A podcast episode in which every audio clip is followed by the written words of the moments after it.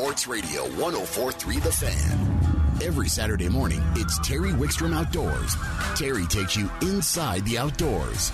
You know, hunting, fishing, camping. It's Terry Wickstrom Outdoors. Now, here's Terry. Good morning from our uh, snowy studios in Fort Collins today. Uh, we got we got a pretty good covering on the ground already for not supposed to be getting something too early, but I guess getting a little snow down in Denver, and I uh, I've talked to some people around, and it's spotty. Some are getting snow, some are not. I don't think we're supposed to get a lot. Maybe in the southern parts of the state, and uh, not so much in the mountains. This is kind of a front range event. We'll see how that all plays out.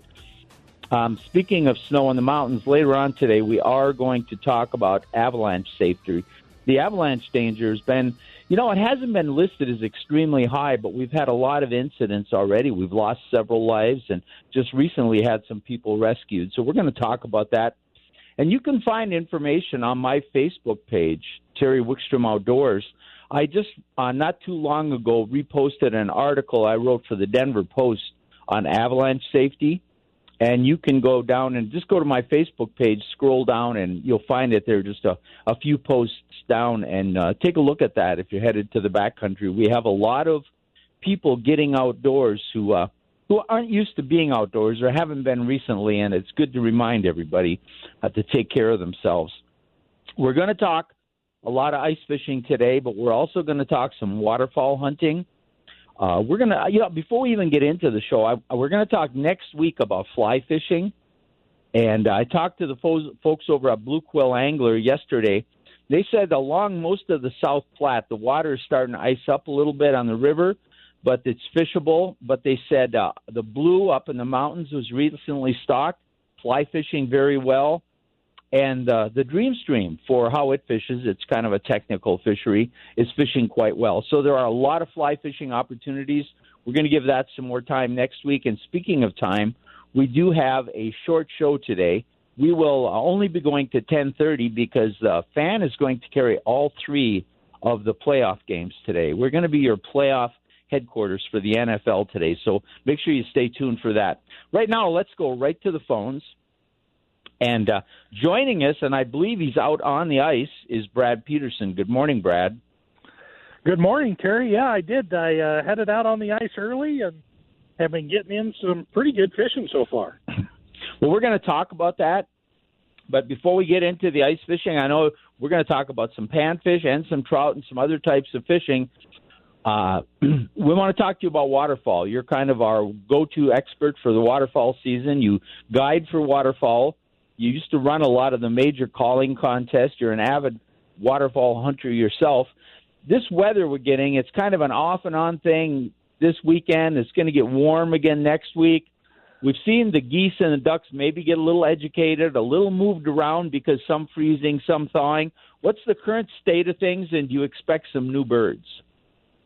You know, right now, I I think our current state of things is going to stay pretty status quo. Uh, the snow's going to make things good for a couple days, but we're going to warm back up again. And I don't see anything that's really going to push new northern birds down.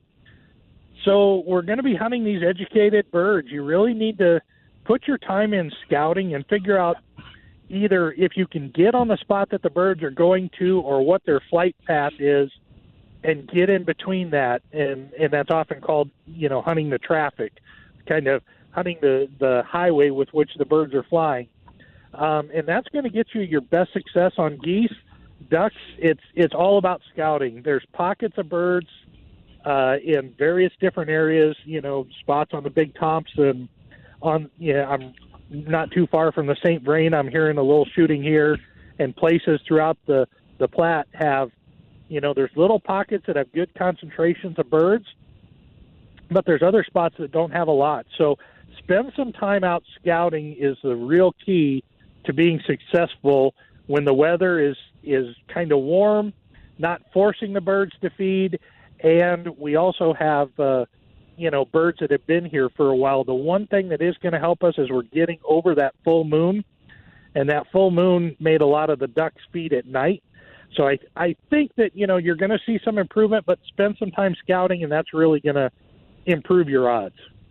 You know, we've got a lot of people getting out into the outdoors because of COVID, either for the first time or in a long time. They haven't done it for a while.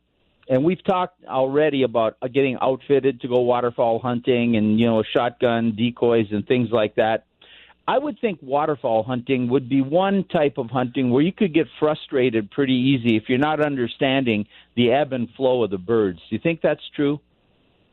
I think it is. I think a lot of people just expect to go out anywhere and have the success that you know they hear from friends or seeing on the internet, and um, it takes time to kind of learn the areas.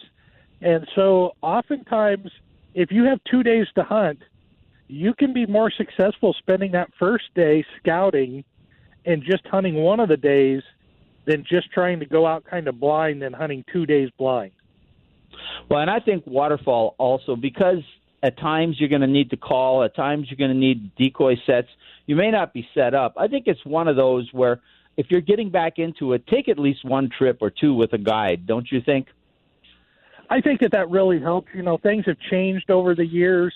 Uh, the calls, the decoys, uh, the amount of pressure we've had around here, and with the amount of pressure, you know, the birds are are definitely a little more educated. So having a guide, and when you go out with a guide, don't just go out there to hunt, but go out there to learn, ask questions. You know, they're happy to answer questions and help you out so that, you know, you're successful when you go out on your own. Yeah, and you know, and that being said, we've got waterfowl hunting almost through spring when you count the conservation season. So there's still plenty of hunting left, isn't there?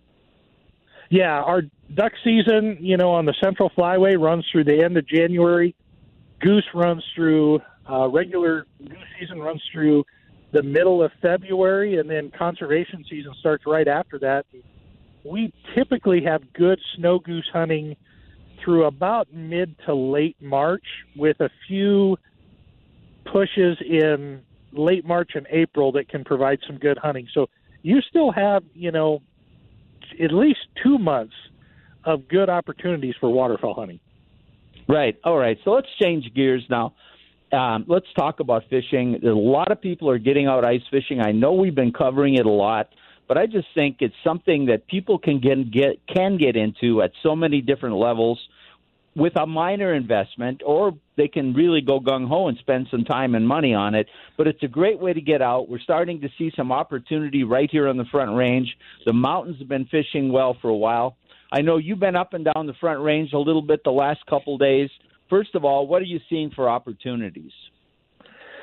Opportunities, you know, the Front Range has fairly decent ice. I'm out here at St. Vrain this morning, and uh, on on that blue heron, and it's it's only got about three and a half inches of ice. But I was out, been out to Boyd and Lon Hagler, and both of those are you know over five inches of ice. So you still need to be a little cautious where you're going you know, spend some, get out slowly, use your spud bar, have all your safety equipment with you. But there's enough ice to fish, and the bite is getting a little bit more technical um, in that you know a lot of people are out here and the fish are seeing a lot of bait presentations.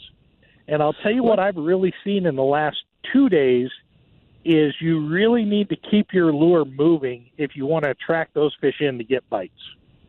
Let's start out with you were at Boyd yesterday and you were catching panfish. Tell people kind of how you approach that, and you know, did you just drill a hole and try to attract them? Did you move around, and then what type of techniques? And you were quite successful. Take us through that. Yeah, when I go out to Boyd looking for panfish, you know, the big thing is to look for some sort of structure. Um, right now, most of the good ice is in the Marina Cove area, so I'm I'm spending my time in there. There's a lot of people fishing it, but you you know you, there's a lot of structure. Whether it's the the mooring buoys, the rocks, uh, there's some trees in there. The the new uh, inlet structure, the boat dock um, is still in the marina. There's a lot of structure around.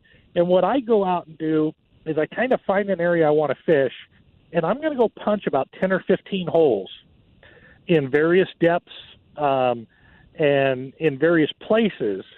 and then I'm going to, you know, put my auger down for a while, and I'm going to start fishing holes, and I'm going to give a hole maybe five, ten minutes until I see if fish will come in. But the one thing, as soon as you get fish coming in, I'm going to stick around on that hole for a while.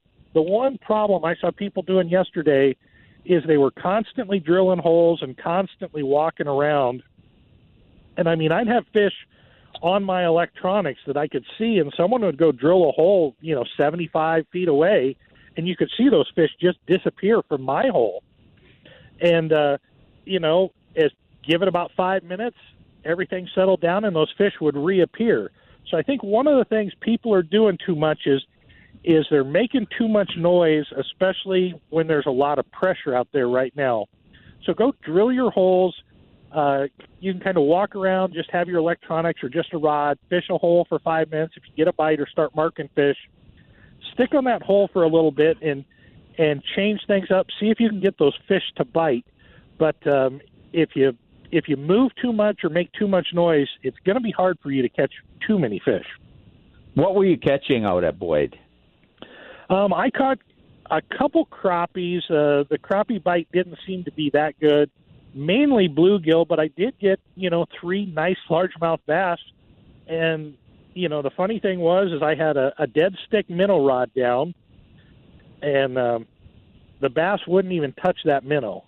But using a small little tungsten jig with a size 10 or a size 12 hook, just tipped with one individual spike, and those big bass, I mean, bass up to 15, 16 inches, were hitting that little presentation and not even giving a look to a live minnow.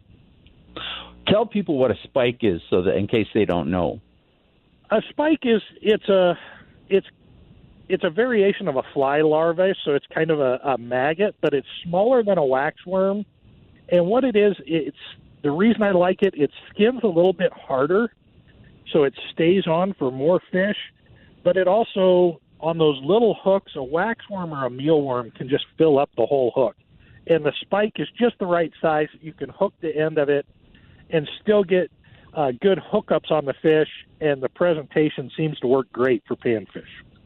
And you know that for years when I was fishing with In Fisherman and Dave Genz and the, the ice team, uh, we used to carry spikes with us all the time or maggots and different euro larvae. We really use that. I've gone to a lot more artificials and most of the time I do pretty well with, but there's times when I've been with you and I've had to come and beg a couple spikes off you. I'll have to admit that. Now let's let's switch gears over to um, Saint Vrain. Um, we know they stocked a bunch of large trout in one of the river, one of the ponds there. Where are you fishing, and are you approaching that differently? You know, I am. I, I'm fishing, you know, the larger pond blue heron where they did stock the trout in. And the big thing with that right now is uh, I haven't been out here, so I, I punched some holes through various depths, talked to a few people, but finding out that um, it seems like these fish, they're not just roaming, they're on the break lines, either the top of the break or the bottom of the break. And again, they're wanting um, an aggressive or, or a moving presentation. You can put a dead stick down there, and they don't want to touch it. Now, the interesting thing that's happened here, you know, we talked earlier this morning, and there was cloud cover in here, and about half hour, 45 minutes ago, that cloud cover disappeared. And I noticed the fish all of a sudden. I'm seeing a lot of suspended fish coming through it, only two, three feet under the ice. And those fish weren't there when it was cloudy. So I think the amount of sun that is coming through there is really affecting the depth that those fish are coming through at. So pay close attention if you've got electronics, and if you don't, just vary the depth that you're fishing and give it a minute or two in each one of those. You know, reel it up a couple feet at a time, and you might figure out that those fish are suspended, and you can catch a lot more fish that way. Is your active presentation for those trout? Is it a bigger presentation? Is it more like a spoon, or is it still a small jig, or are you going back and forth? I, actually, I've gone back and forth. I've gone from a, a little bit bigger, but a, again, a tungsten spoon. This one does have some plastics on it, a little bit of orange, uh, bit of plastic with a spike, and then I went with the um, the VMC Tingler spoon, and that you know, when it was cloudy, was really bringing the fish in, and I was getting a lot of bites. But now that it's sunny, they don't seem to, you know, want to to bite that. So when I get off the phone, I'm going to play around with a couple different type spoons or colors and see if maybe that will help me uh, bring some of those fish back in. All right, my friend, we're out of time. If people want more information or they want to book a guide trip f- with you, where do they go?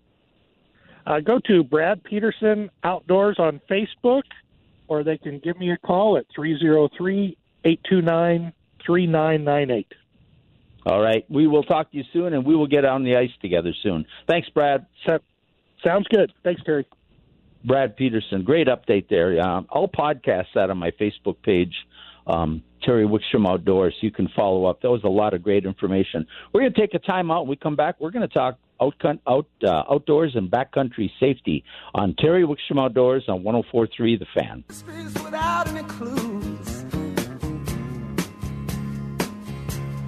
Working on a night move.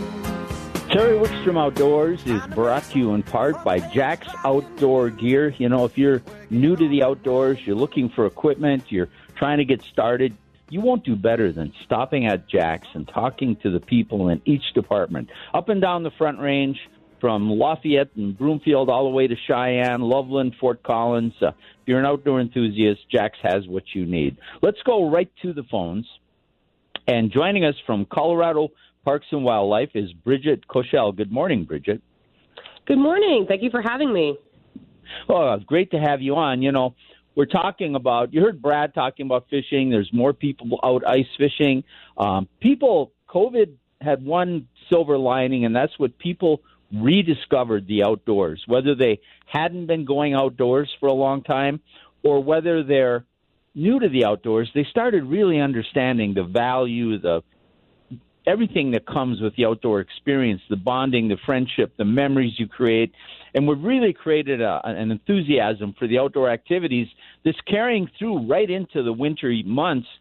But now that weather's changed, well, a year round in Colorado, you have to be careful. I've done a lot of uh, search and rescue articles, a lot of survival training, but we're getting into some unique times of the year. And I know Parks and Wildlife really wants to make sure people have a good, quality, safe experience, don't you?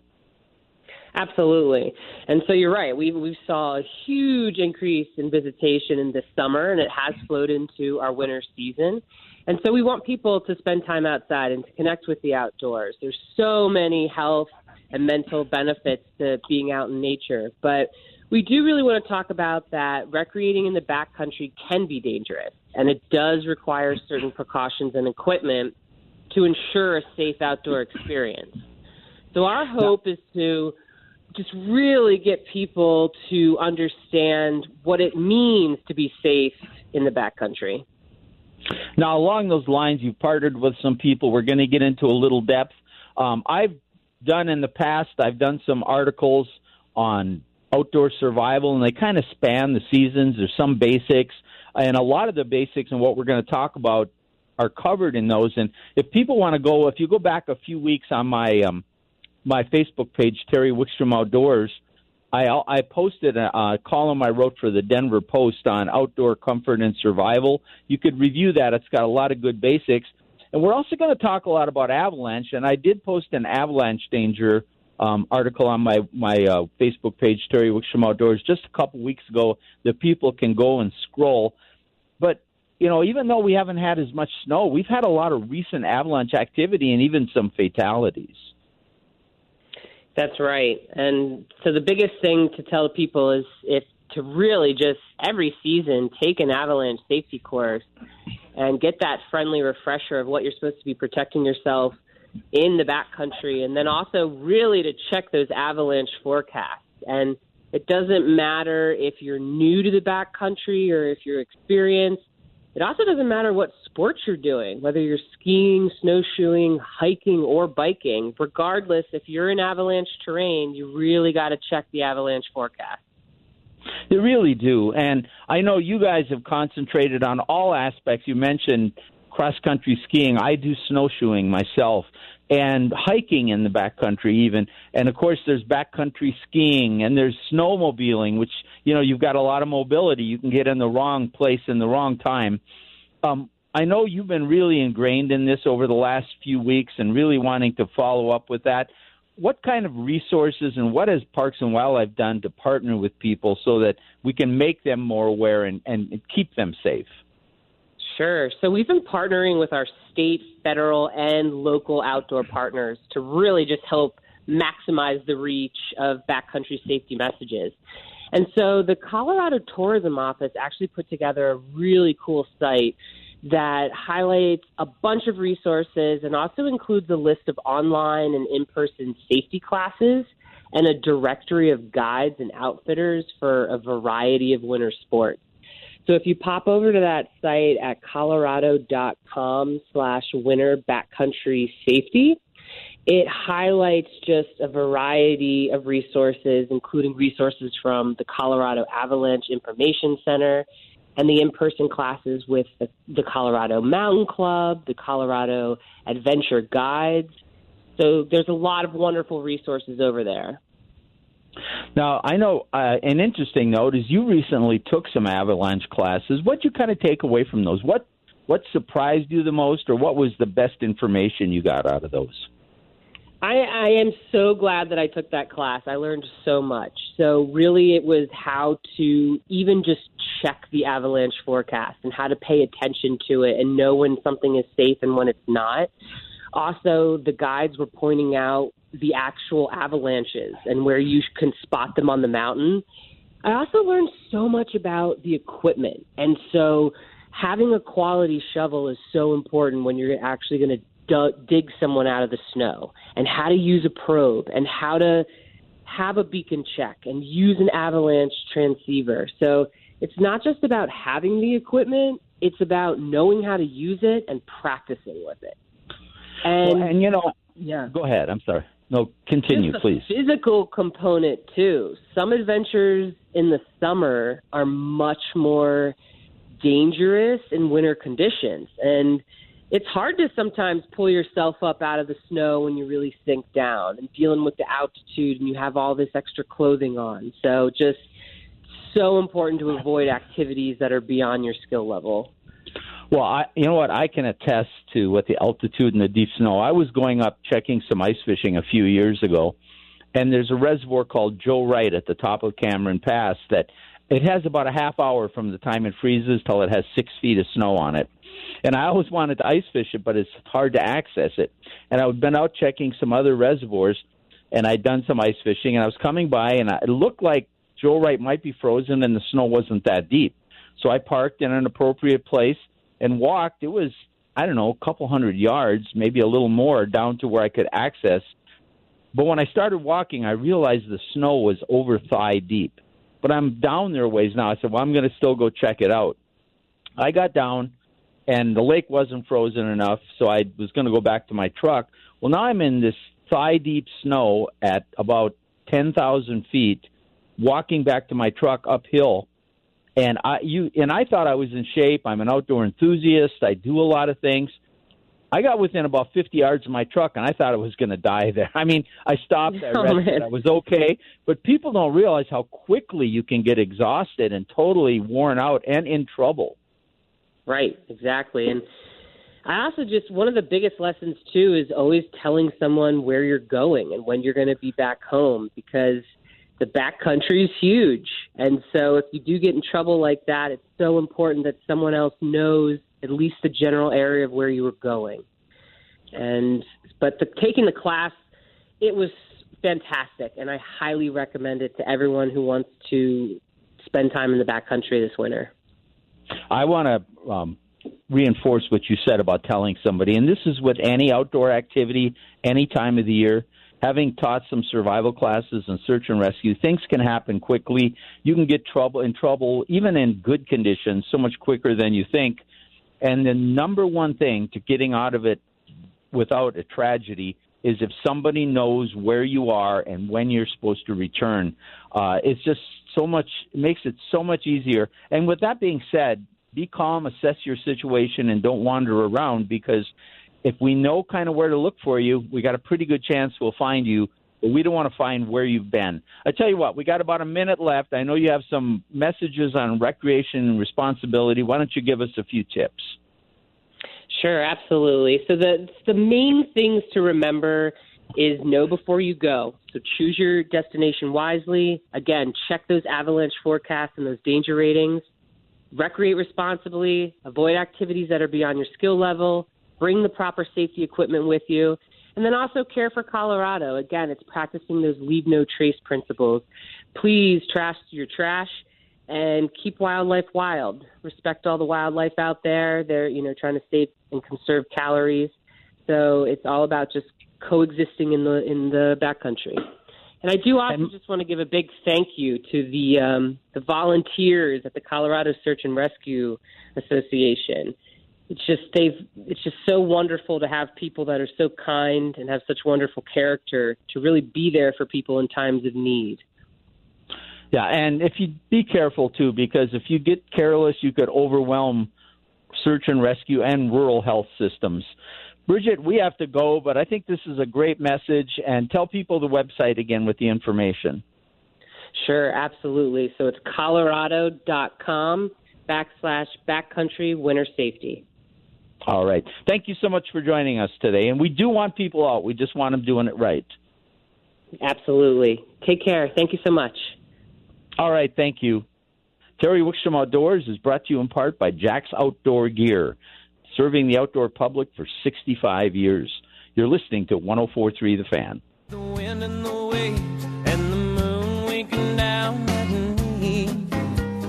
It eases my mind by leaving behind the heartaches you know, Kyle, lip playing tropical type music about the wind and the waves is going to get Karen upset when it's snowing. You have to be careful. Yeah, you got to combat the snow somehow, right? Might as well yeah. go there mentally. You're listening to Terry Wickstrom Outdoors, which is brought to you in part by Jack's Outdoor Gear. Let's go right to the phones. Joining us, one of our favorite contributors, uh, J.R. Pierce from Colorado Clays. Good morning, J.R. Good morning, Terry.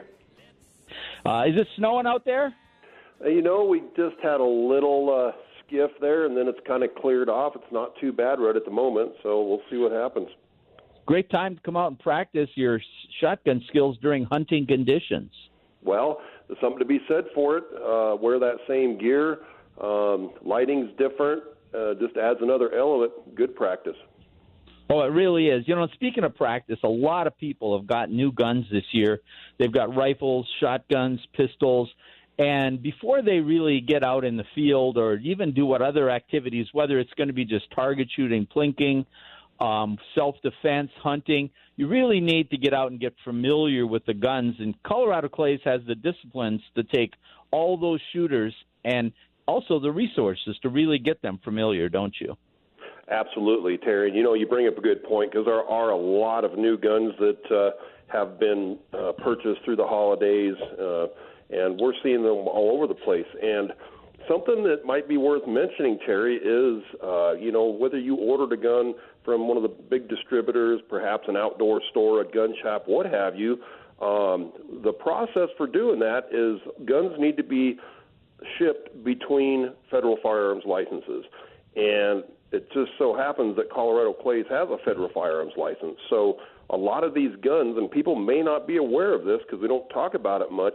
Um, with just a simple phone call, uh, get some information. We can have those guns shipped directly from where you purchase them to Colorado Clays. Uh, then just a simple call to get an appointment to do paperwork, backgrounds, and such, and you're set. But you know, really, like you said, Terry, the best thing about Colorado Clays being an FFL is that um, when you use us as your destination, once you have your gun in hand, you're already at the premier public shooting facility in the state. So whether you got a rifle or a pistol, um, head down to our high tech range, try out the new gun, or like I say, sign up for some uh, classes we have Pistol 101, concealed carry, individual instruction with one of our professionals.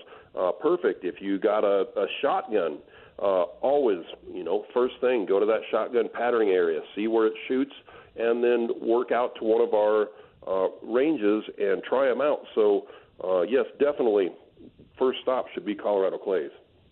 I, I have a quick question. I don't want to put you on the spot, but because you're federally licensed, you know, in Colorado, even a transfer of guns between friends and relatives needs to go through a license to do the background check. So if I have an uncle who wants to hand down his his shotgun to me. Can you do that paperwork too?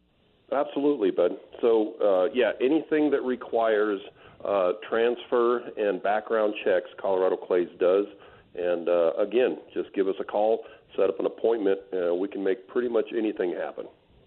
And I think there's a lot of people that don't understand that that you can't just give a friend or sell a friend your gun in Colorado with the laws, but it can be handled quite easily through a licensed dealer. You know, the other thing too is once you get that new gun, um, and we went through this.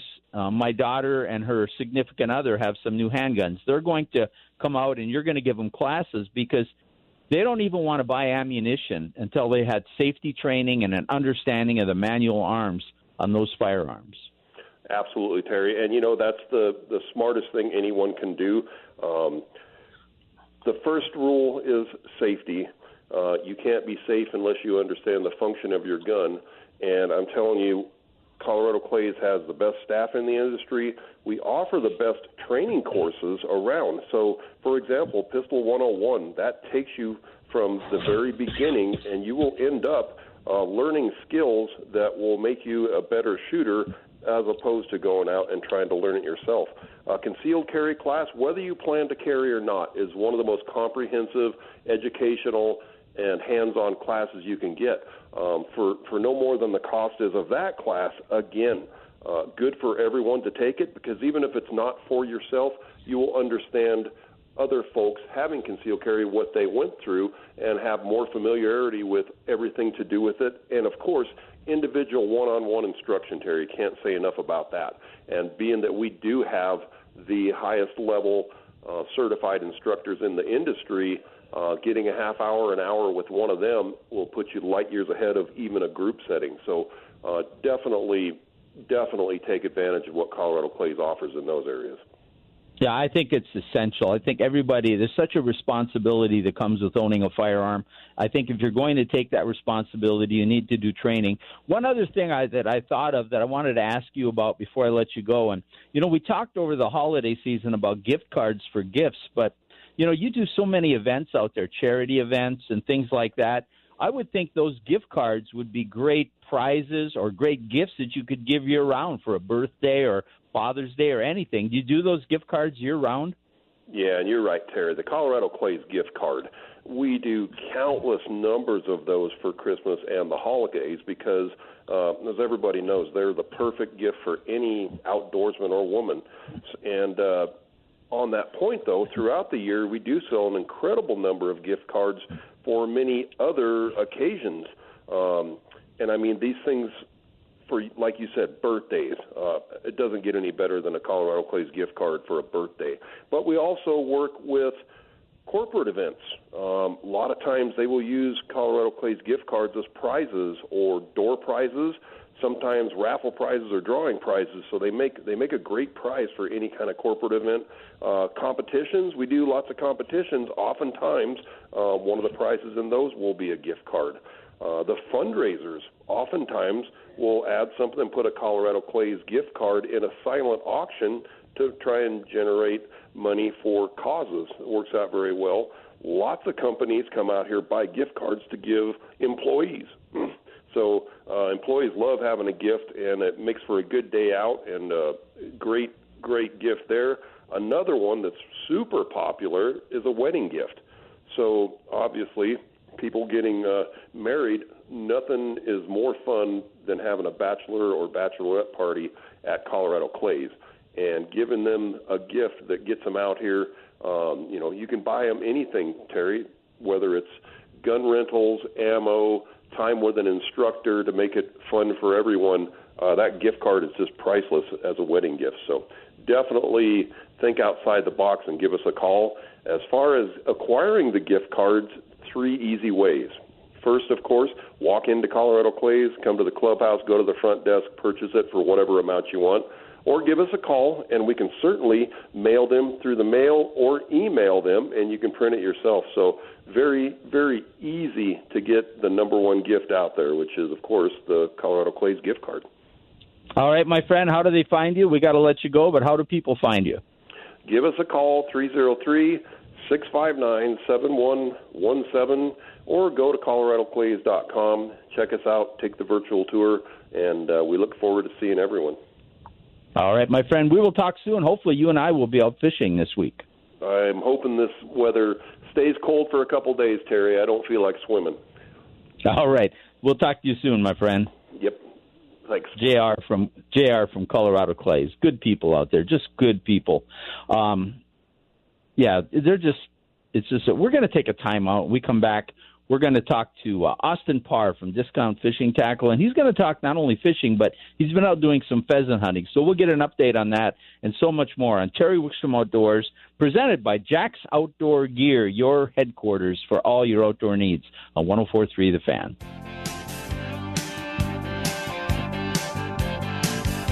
You're listening to Terry Wickstrom Outdoors on 1043 The Fan. Short Shortened edition today. We're only going till 9:30 because the fan will be your headquarters for all of the NFL playoff games. Let's go right to the phones and joining us, one of our favorite contributors from Discount Fishing Tackle, Austin Parr. Good morning, Austin. Good morning, Terry. Thanks for having me.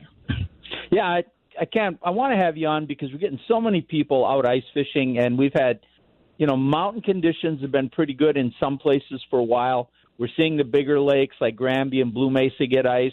But a lot of people don't know where to go and how to get started. Are there opportunities close to home? So I think the first thing I want to talk to you about is what are you hearing out there? What's available close, and what if you want to drive a little bit? Certainly, several options that are available, but as we mentioned on with relative abundance, certainly caution is going to be the most important thing to be utilizing, no matter what ice condition you're on. But especially on the front range when we have weather patterns like this that are cold at some points and then warm at other points. But on the south end of Chatfield, we're starting to see areas with that four to six inch of ice type range. Now, also keep in mind on Chatfield that that used to be an old gravel quarry, so there quite a few springs that are abundant around in there. So a spud bar is pretty uh, pretty important. But south of the swim beach would be really the only area outside of the north boat ramp area that I would think about fishing. Anywhere else is really not that great at the moment. But with that being said, uh, some rainbows have been being caught pretty well down there, and and all, along with stockers, some really nice rainbows, uh, some pullover fish are, are being caught, and a few walleyes here and there on some of the lower light conditions. But uh, that definitely has been okay there. Staying on the south end of town, but a little bit better ice. Evergreen Lake is an awesome place to take kids, or if you just want to get started right outside of town there, you can get into some really solid ice conditions. Uh, and as long as you stay away from that general inlet area, the ice in general has been very, very solid up there. Uh, Bear Creek tends to hold really good ice, and we're seeing that again this year as well. So if you saw guys are being caught, but definitely trout. And then up north, St. Vrain has had periods of decent ice and periods of not so great ice, and there's some ponds that hold the better ice than others at certain times. So another lake where a spud bar would definitely be important. What about Cherry Creek? Anything going on there? Yeah, so the west side of Cherry Creek has probably been producing the best walleyes um, out of any of the metro area lakes as of late. The east side still is a little bit soft. Few people have been venturing out toward the tower, but I wouldn't recommend that a whole lot. On the west side, however, getting on some of the edges of the the old roadbed that's out there and, and some of the other drops that are dropping off into the main basin, particularly in the low light conditions. Anglers have been uh, catching a, a good handful of walleyes out there. Smaller jigging Raps have probably proved to be the most effective technique. Uh, we're trying to get those fish to rise up away from the bottom a little bit. Some of the bigger ones have been uh, having a little bit of success, but the smalls have definitely been better. Live bait hasn't been overly productive, but people that are finding some crappie schools have been catching some some crappie on uh, some small little ratso type jigs, and then also a minnow on a dead stick sitting right beside it. What about the mountains? What have you heard up there? I know we I heard uh, a while ago Blue Mesa the ice is extending. That's going, but what else are we hearing? Yeah, so Granby's kind of the talk at the moment. Uh, a lot of people are starting to get sleds out on Granby. Uh, a little bit of slush has been forming from what we've been hearing with some of the little bit warmer conditions. So certainly be cautious of that, particularly if you're uh, in an ATV or anything. Don't you don't want to get stuck up there. But good numbers of, of smaller fish for sure. Got some reports that some small slender spoons have been working really well for eater-sized lake trout. Uh, as usual, bigger fish uh, are not necessarily with those smaller schools and people that are, are actively pursuing those are doing well with uh, darker colored tube jigs, kind of the standard Granby green kind of color, and that that dark green olive type tube has been very effective. Tipping with sucker meat certainly has been good. But then other lakes like Williams Fork have been producing some really nice fish. So we've been hearing of a couple of really good ones up there.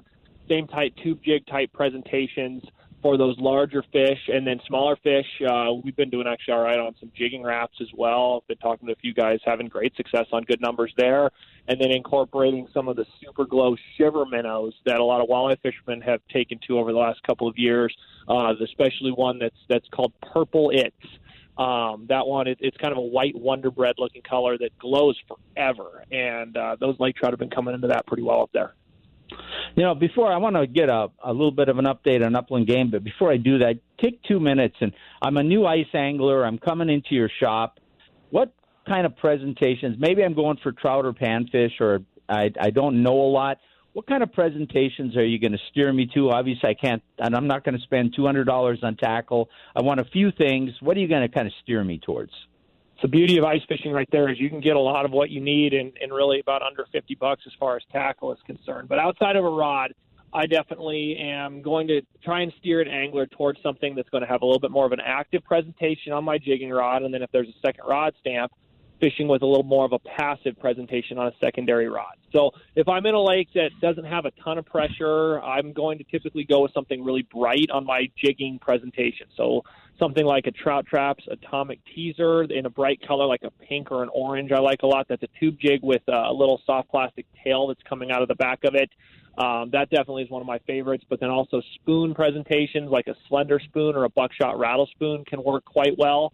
Secondarily, on my dead stick rod, I'm going to be fishing something more like a rat finky, or there's some new presentations from Custom Jigs and Spins. Uh, the lures are called a wolf finky, and it's uh, a basic little jig, but it's a tungsten head rather than the lead head on that Ratfinkee, so it stays down and keeps your line a little bit more tight. But those definitely are going to work well. Uh, a presentation that that you you know you and I have talked about over the years uh, that has been being utilized. I don't think quite enough lately is taking a type of spoon. I like a flutter spoon a lot, like a slender spoon, or um, even some of the Tingler spoons from BMC. Nice light spoon.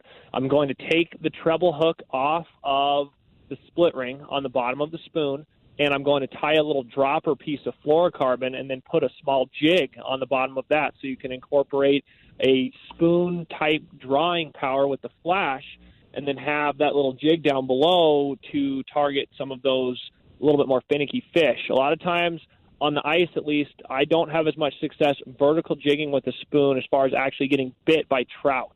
Uh, definitely a little bit better on those smaller jigs. So it's a great drawing power to get those fish in and then be able to eat on that same rod in your hand rather than going to a dead stick. All right, those are great, great tips. Hey, we've got a couple minutes before I let you go. I know you've been out pheasant hunting. You're an avid bird hunter. I know it's not the best you're in Colorado, but you got any tips for people? What is the status out there? Definitely been a little bit more challenging, certainly as of late. Uh, we are still seeing some birds out there, um, but it, it, it's taking a lot of walking, and I know that's kind of a cliche with pheasant hunting, but it certainly is the the case this year. Um, it, it's something that I've been seeing. Certainly, the, the the corners have probably had the best habitat, and there's decent birds that are around that area. But a lot of people are hitting those. So if you can get away from that a little bit, and even hunt areas that maybe don't have quite as good of habitat, but maybe are around something that does, you may have some birds that are filtering out of that area that's getting heavily hunted, and then maybe target some of those in, in that type of an area. But all of the things you can't make a mistake right now. I mean, it's it's really only being able. You have to walk into the wind the entire time, hunt around weather, um, trying to make it as, as cold as possible. Really, if there's any snow, you can track some of those birds out there. But it's been definitely a little bit more challenging. But there's still some birds out there. We are harvesting some here and there. Hey, you know, one of the number one tips pheasant hunting when the numbers are down and they're pressured is don't slam your car door.